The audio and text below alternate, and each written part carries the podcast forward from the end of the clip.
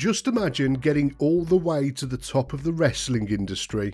You're ready to become a superstar, earning big bucks, and then the boss tells you to go get changed into a turkey outfit. Or even worse, to start acting like a rooster. Many wrestlers overcome being given a terrible gimmick and go on to great things in the wrestling business, but some find that there's no coming back from that one bad character. In this video, we're taking a look at 10 of those poor, unfortunate superstars. The WWF loved ridiculous, over the top gimmicks back in 1995, and Fantasio was no different. Fantasio was an illusionist who performed various tricks during his matches, and that was inspired by the man behind the gimmick, Harry Del Rios, and the fact that he was a real life amateur magician. Del Rios was the WWF's first ever developmental wrestler, and he worked in Memphis under the name The Spellbinder, which is actually a better name than what he ended up with. Fantasio debuted on WWF TV in June 1995 and lasted for just one match, despite being pretty good in the ring. So, why did Fantasio do a vanishing act so soon after debuting? Well, the story goes that Mark Calaway wasn't too pleased with the gimmick as he felt that it mirrored The Undertaker too closely, which was a bit of an odd complaint considering the two gimmicks are nothing like each other. But nonetheless, the show came to a premature end for Fantasio and it was the end of the line for Harry Del Rios too, as he never reappeared on the WWF roster. Perry Saturn had an incredible career during the late 90s and early 2000s, as he was one of those lucky wrestlers who appeared for ECW, WCW, and the WWF during that time period. In the land of the extreme, he was one half of the Eliminators, one of the most impressive tag teams in ECW history, and then in WCW, he was terrifying as part of Raven's flock, and then as some sort of BDSM nightmare. You'll remember him rubbing shoulders with the likes of Eddie Guerrero, Chris Benoit, and Dean Malenko as part of the Radicals in the year 2000, where they debuted in the WWF as a gang of disgruntled defectors from WCW. But Saturn's character took a turn for the ridiculous after an incident in 2001. Saturn legitimately attacked his opponent Mike Bell during a match on Jakked. Bell had accidentally dropped Saturn on his head during the match, causing Saturn to batter him with stiff punches. Saturn then dumped Bell on his head for good measure.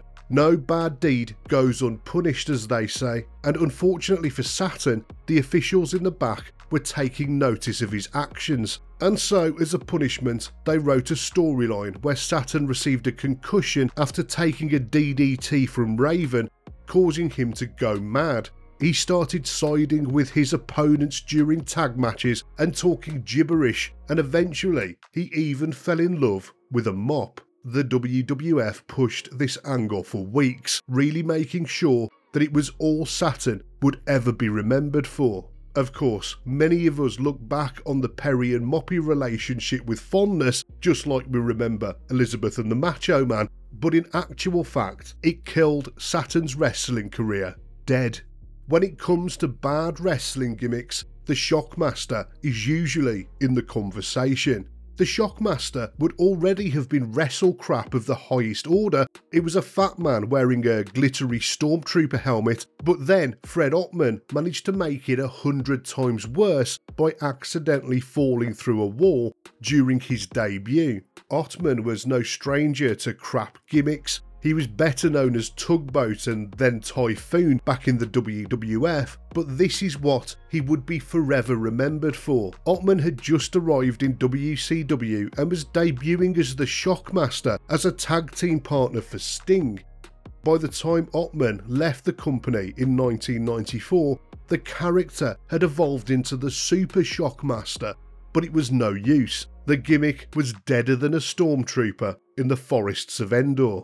And Ottman's career didn't do much better either. After a brief return to the WWF, that was the end of his mainstream wrestling career. For a couple of years, Mike Awesome was the man in ECW. He dominated the main event scene in 1999 and early 2000, where he was a very believable world heavyweight champion and earned the nickname of the Gladiator. Awesome left ECW fans in awe as he took huge risks in matches against the likes of Japanese nutter Masato Tanaka, and we all assumed that the future of wrestling was going to be awesome and really, really dangerous. When ECW started to go down the tubes, he jumped to WCW, where Vince Russo had taken over writing the storylines.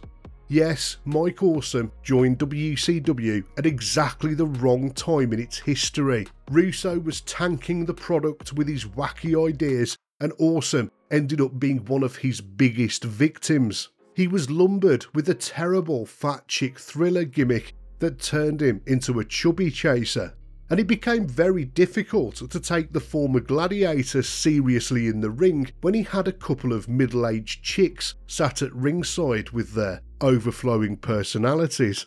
Then Awesome received some good news and some bad news. The good news was that they were scrapping the gimmick. The bad news was they were replacing that gimmick with something even worse that 70s guy. Awesome would never really recover from this period of his career. When he went to the WWF a couple of years later, they basically treated him as a jobber, which in a way is even worse than being the fat chick thriller. Matt Bloom was really well known by WWE fans as Prince Albert during the Attitude Era, where he tag teamed with Test alongside their manager Trish Stratus.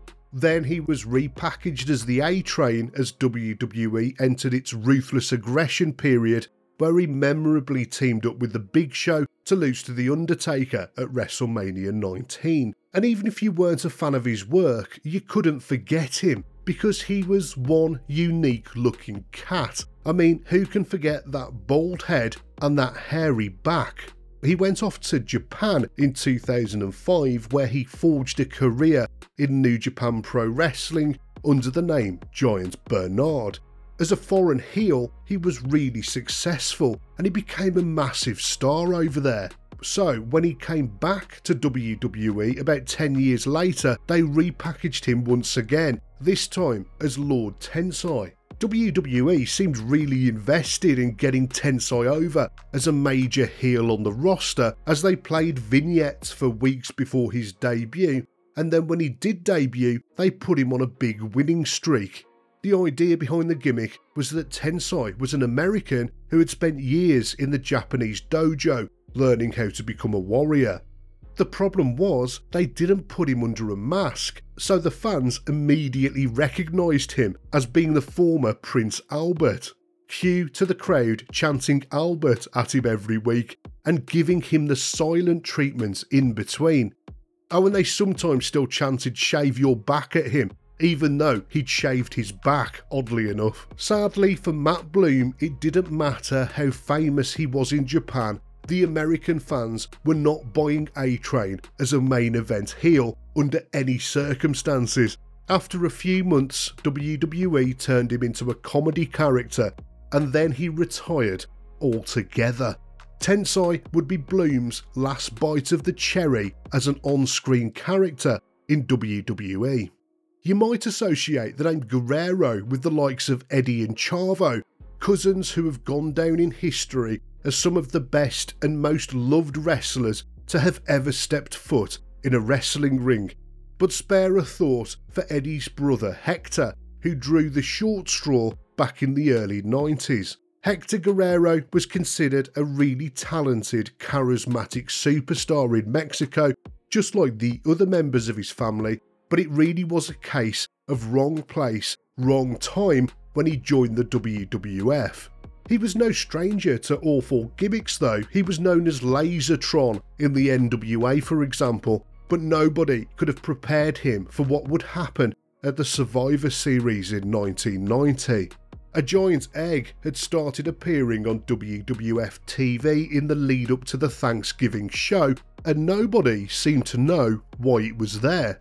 Vince McMahon was practically crapping his pants with excitement to find out what was going on, but the fans were disinterested at best. During the Survivor Series, the egg hatched and a giant turkey popped out. This might have been Hector Guerrero's worst ever Thanksgiving. The Gobbledy Gooker, as the turkey came to be known, made a couple of other appearances and then disappeared. Nobody likes three week old turkey, after all. And for poor Hector, he would never get another chance in the WWF. For Mike Shaw, the gimmick of Bastion Booger was a punishment from Vince McMahon that would effectively end his career. He was no stranger to playing outlandish characters. He'd been known as Norman the Lunatic in WCW, where he wrestled for two years as a former mental asylum patient. But when Shaw joined the WWF in 1993, it was as Friar Ferguson, a mad monk, but they were forced to drop that gimmick when they had complaints from the Catholic Church of New York, and so finally he was given the gimmick of Bastion Booger, allegedly as a punishment for his weight. Booger was meant to be a repulsive slob, wearing a grotty old grey singlet to the ring. The fact that he lost his debut match to Virgil says it all about the WWF's attitude towards him. Booger lasted just over a year on the roster before leaving the company and he would never appear for a major wrestling promotion ever again. WWE's Tough Enough reality TV show has produced a few memorable superstars during its convoluted history. The Miz, John Morrison, Ryback, and Matt Morgan were all relatively successful after appearing on one version of the show or another, and then there's this man, Marty Wright was amongst the eight finalists chosen to appear on the fourth season of the show, and he did survive the first wave of eliminations. But then it was revealed that Wright had lied about his age. He was actually 40 years old, while the cut-off age for the competition was 35. Clearly, Wright was so desperate to become a WWE superstar he would even go as far as lying to get on tough enough. No wonder then that he accepted the role of playing the boogeyman back in 2005. The gimmick saw Wright having to literally eat worms at the end of every match. He also had to laugh maniacally and smash a clock off his head. Despite being on the roster for several years, the whole gimmick was totally lame and a bit disgusting too. Wright must have thought that the boogeyman would only be a temporary gimmick before moving on to more serious things, but the role of comedy worm eating freak would be the only one he would ever have in WWE. Terry Taylor was building a successful career for himself before he joined the WWF. He'd found success in various regional promotions, including the NWA and Mid Atlantic, and the future looked bright for young Terry. He had charisma, he was pretty good in the ring, and people thought that Vince McMahon was going to turn him into a real superstar. Well, he ended up going down in WWE history, that's a fact, but for all the wrong reasons. The Red Rooster involved Taylor sporting a red streak in his spiked hair and mimicking the movements and sounds of a rooster. A red rooster, to be precise. It was possibly the worst gimmick in the history of professional wrestling, and it was just so embarrassing to watch. Allegedly, Taylor was given the gimmick as a punishment for being a tattletale backstage. Rumour says that he had a big mouth, especially around the management, and so the management decided to make him pay with his career. He ended up portraying the gimmick for a couple of years and then he escaped from his WWF contract at the first opportunity but he could never escape the stigma of being the Red Rooster. When the WWF bought WCW in 2001, there were many victims, and DDP was one of the biggest. By the time WCW folded, he was a two time US champion, a four time tag team champion, and a three time world heavyweight champion. He was one of the company's few homegrown superstars, and he was wildly popular from about 1996 onwards. DDP's character in WCW was basically an extension of himself. Loud, brash, and high energy, the man oozed charisma, and he was pretty good between the ropes too. He signed with the WWF in 2001, and nobody expected him to debut in the way that he did. In May 2001, The Undertaker was in a bit of bother. Someone was stalking his missus, recording her via his camcorder. It was a lame storyline from the moment it started, and everyone was very sad to see DDP revealed as the stalker. When he tore the mask off, he actually got a really great pop from the crowd, but the fans' enthusiasm for him would quickly disappear. The Stalker gimmick was totally against type for DDP, but he still tried his hardest to make it work. Although it didn't really matter who would have ended up playing the role of the Stalker because the storyline was lazy trash that didn't make any sense. After his feud with The Undertaker came to an end, DDP was demoted to the lower mid card for the rest of his WWF career. He was released from the company in 2002 and despite a couple of appearances for TNA, this effectively was the end of his mainstream wrestling career. What a waste of a great talent.